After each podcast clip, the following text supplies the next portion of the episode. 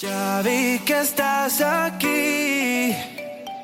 Hello, welcome to Beyond Parenting. My name is Beth Hardy, and I'm here to talk to you about parenting, what it means to you, and different ways of looking at it. You may have broken free of the chains of the cycles that have been passed on to you from your family of origin, but are you stepping in the direction which is supportive of where you want to be?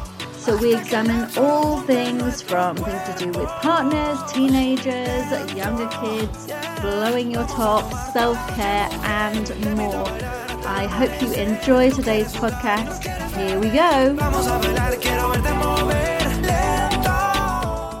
Hello, my name is Beth Hardy, and I am a family well-being and relationship coach, and I'm here to support you. And today we are going to be talking about how to get out of the habit of nagging. How to get out of the habits of the screaming because you've had enough. How to get out of those. What things you you can do to make those shifts in order that you can get to feeling that you are a good enough mum, that you are feeling like you are a great role model for your kids and that you're a nice person to be around because when you start nagging, when you start reacting, when you start shouting and screaming at them, you end up feeling like you aren't a good, good enough mum and that your kids deserve better. And it can go right down and down in a cycle. I hear it time and time again. But people will say to me, But Beth, how do I get beyond that? Because I've tried and tried so many different things and it just doesn't work.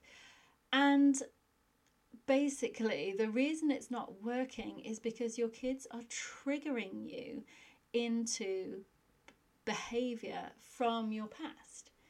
They're re traumatizing you when every time they get there, and you might be able to hold it, hold it in, hold it, hold it, hold it in, and then you explode.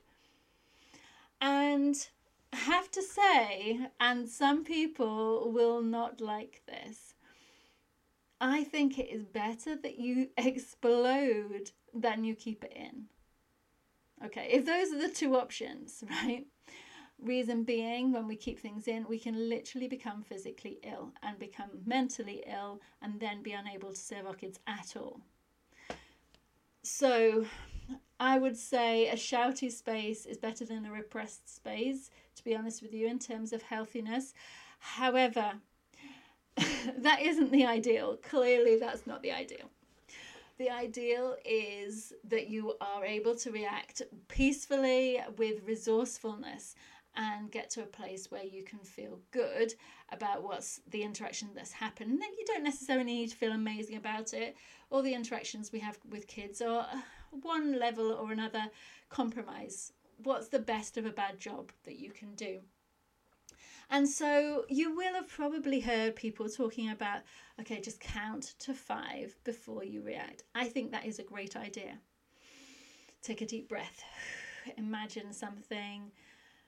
Ima- imagine something good. So you're having a good thought in your mind, maybe even having um, something like some people might smell something, they might have aromatherapy to support them, and some people might just walk into another room because the energy of a room has got something. And if you change your li- literally change your physical space that can make a big difference.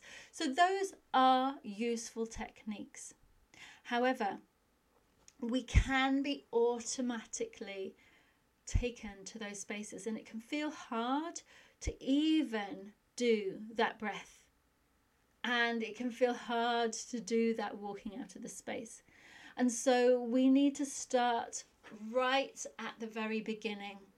We need to treat this trigger and move away from it so that we're not being re traumatized every time our kids are hitting our buttons, right? Pressing our buttons.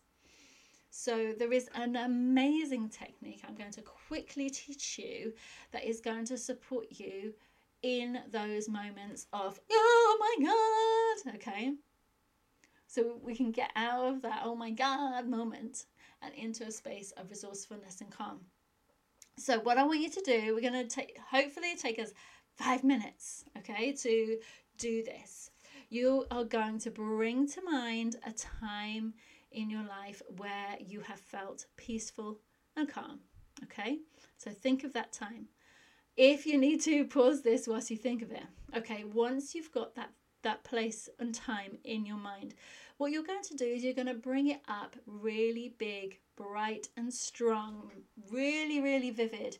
And once you're in that place, you are going to do a physical action with your hands. You're going to do what's called anchoring. Okay, you're going to anchor in a this feeling that you want that you desire to feel in the moment. You're going to anchor it into either a rubbing of some fingers together or you can be rubbing on a knuckle. You pick one knuckle and remember it. So when that feeling is really, really vivid and strong, the strongest it can be, you're going to rub. Once you've done the rubbing, then you hold you're holding that feeling as long as possible.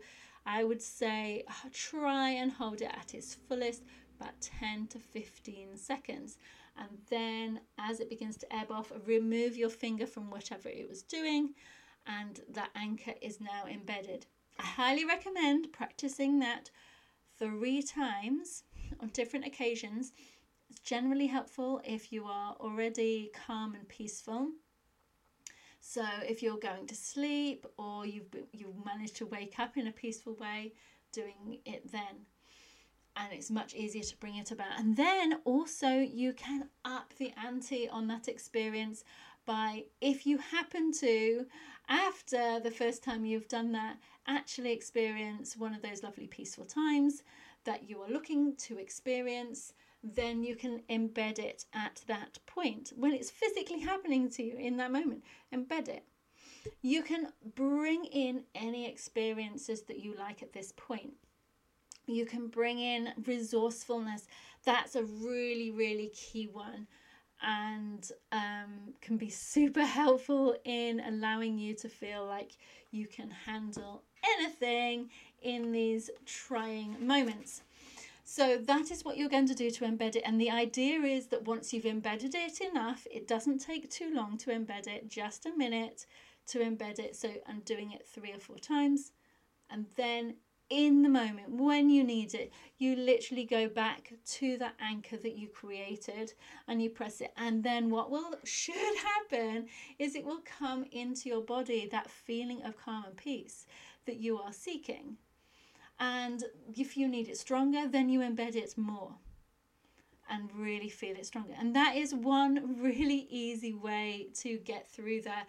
I use this te- technique, which is neurolinguistic programming, and many more besides within my coaching practice to support my clients to get to dealing with all of the myriad of different things that can cause them to feel bad in their general daily life with their kids and juggling feeling like they're trying to run their own business but they're then they're being pulled into all the stuff with their kids and they can't handle all of the things all of the time and this is to support you with all of those things so if you're interested in speaking to me about any of those things please do get in touch with me um, there will be a link available via my link something and um, that is all for today. Thank you so much. Ya vi que estás aquí.